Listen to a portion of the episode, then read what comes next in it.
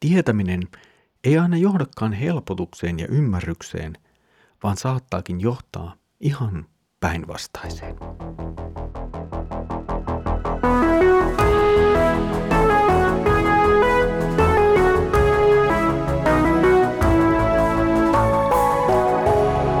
Kirjoitusten pauloissa.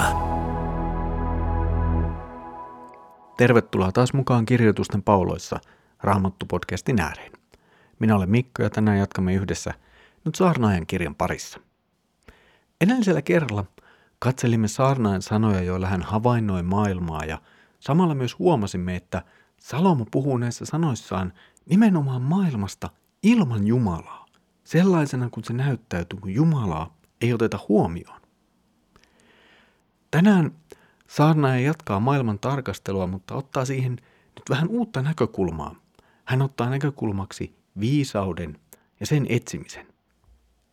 Luemme nyt saarnaajan kirjan ensimmäisen luvun jakeet 12-18. Minä saarnaaja olin Israelin kuninkaan Jerusalemissa.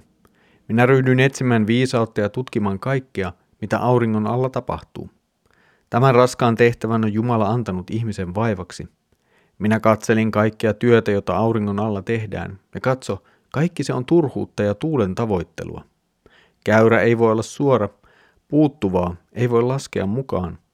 Minä sanoin sydämessäni, olen hankkinut yhä enemmän viisautta, enemmän kuin kukaan, joka on hallinnut Jerusalemissa ennen minua. Minun sydämeni on tallettanut tietoa ja viisautta, ja minä halusin ottaa selville, mikä on tietoa ja viisautta, mikä taas mielettömyyttä ja typeryyttä, mutta minä havaitsin, että tuulta vain tavoittelin. Siellä missä on paljon viisautta, siellä on paljon huolta, joka tietoa lisää, lisää tuskaa. Kuningas Salomo oli tunnettu viisaudestaan. Tuo viisaus oli kuitenkin Jumalan hänelle antama lahja. Nuori, juuri kuninkaaksi tullut Salomo oli nimittäin pyytänyt Jumalalta lahjaksi ymmärtäväistä sydäntä, hallita ja tuomita oikein. Tähän pyyntöön Jumala oli vastannut lupaamalla Salomolle viisaan ja ymmärtäväisen sydämen. Näistä ta- tapahtumista voit lukaista ensimmäisen kuningasten kirjan kolmannesta luvusta, jos tahdot. Nyt Salomo on ollut kuninkaana, ehkä jo hyvinkin pitkän aikaa, ja tekstiämme ei ole syytä tässä kohtaa ymmärtää niin, että saarna ei enää olisi kuningas, vaan paremminkin niin, että hän oli tullut aikanaan kuningaksi ja on sitä yhä edelleen, mutta välissä on kulunut jonkin verrankin aikaa. Lisäksi nyt näyttää siltä, että saarnaaja oli alkanut etsiä viisautta jostakin muusta lähteestä kuin Jumalasta, hänen sanastaan ja pelastusteoistaan.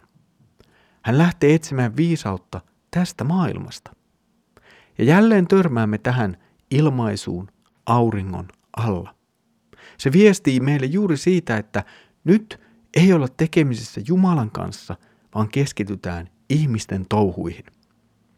Ehkä tämä myös heijastelee Salomon elämän loppuvaiheita, joissa hän harhautui palvomaan epäjumalia ja näin ehkä myös joutuu maailmaan, jossa ei enää olekaan nähtävissä Jumalan todellista viisautta.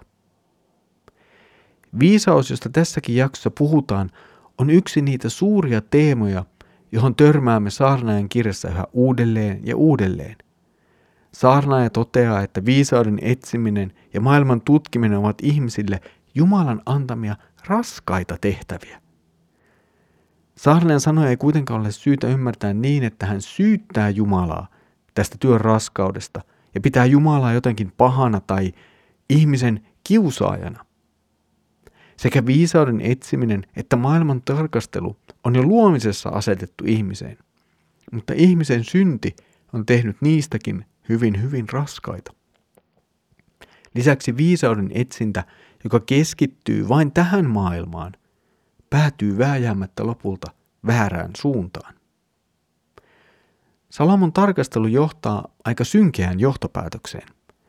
Tämän johtopäätöksen voi tiivistää kahteen sanaan turhuus ja tuska. Ihmisen touhut eivät pysty muuttamaan maailmaa pohjimmiltaan toisenlaiseksi. Kaikenlaista hyvää voi ja kuuluukin tehdä, mutta se ei poista syntiä maailmasta eikä ratkaise ihmisen suhdetta Jumalaan. ja siksi se on lopulta turhaa. Lisäksi syntinen ihminen ei monesti edes tavoittele hyvää. Hän tavoittelee omaa etuaan ja hän tekee sitä toisten kustannuksella tai jopa toiselle vahinkoa tuottaen. Voimme hyvin ymmärtää, että tällainen näkökulma ei paljon lisää iloa elämään. Se itse asiassa avaa aika synkeän käsityksen maailmasta ja ihmisen elämästä. Mutta samalla se on totta. Tällainen maailma on, koska tässä maailmassa on synti. Tällaisessa maailmassa myös viisauden tavoittelussa ei ole mielekkyyttä tai hyötyä. Viisaus ei enää ole hyvä, vaan tuska todellisuudesta, joka on erossa Jumalasta. Martti Luther kirjoittaa tästä omassa saarnaajan kirjan pohdiskelussaan. Hän sanoo näin, jokainen, joka näkee paljon ja joka tietää, miten sen on mentävä, ei voi olla suuttumatta. Hän ajattelee, voi miten kurjasti ja kauheasti asiat tapahtuvat tässä maailmassa. Mistä tämä viha ja närkästys johtuu, paitsi suuresta viisaudesta? Sillä jokaisella, joka on hyvin viisas, on monia syitä suuttua, kuten sillä, joka päivittäin näkee monia asioita, jotka ovat väärin. Joku, jonka silmät ovat kiinni, ei tiedä mitään eikä suuttumusta tunne. Opettele siis olemaan hiljaa, luovuta valtakunta Jumalalle ja rukoile, Herra, tapahtukoon sinun tahtosi. Muuten kulutatte sydämenne ja ruumiinne, tuhlaatte aikaa ja lopulta elämänne.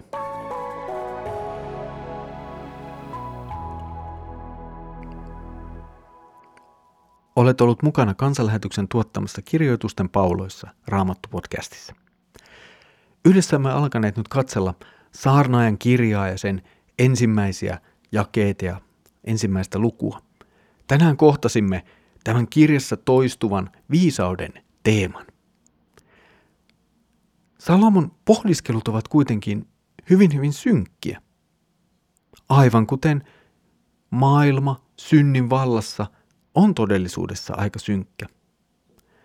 Mistä voisimme sitten löytää toivon tällaisen synkän, ahdistavan realismin keskelle? Ehkä se voisi löytyä siitä, miten Luther sanoitti ja mihin hän päätti tuon juuri äsken lukenamme lainauksen. Eli siitä, että jätämme asiat ja maailman Jumalalle. Siitä, että käännymme rukouksessa hänen puoleensa ja luotamme häneen. Maailma on lopulta Jumalan ja hän tulee pelastamaan omansa tästä maailmasta ihan kaikkiseen taivaaseen. Vaikka meidän on syytä suhtautua realistisesti syntiseen maailmaan ja ihmisen mahdollisuuksiin tehdä siitä yhtään parempaa, niin samalla me saamme muistuttaa itseämme niistä suurista lupauksista, joita meille on annettu Jumalan sanassa. On todellista viisautta nähdä pidemmälle kuin vain tämä syntinen maailma. Ja siinä on myös mahdollisuus, että jaksamme toimia toistemme, itsemme ja koko tämän maailman hyväksi. Se on aivan upea lahja ja haaste meille.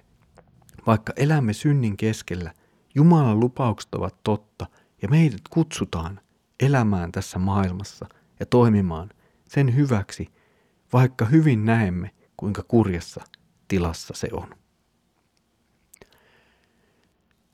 Tässä oli tämänkertainen kirjoitusten pauloissa Raamattu podcast jaksomme. Seuraavalla kerralla katselemme teemaa nautinnosta tai mielihyvästä ja siitä, mitä se sitten on.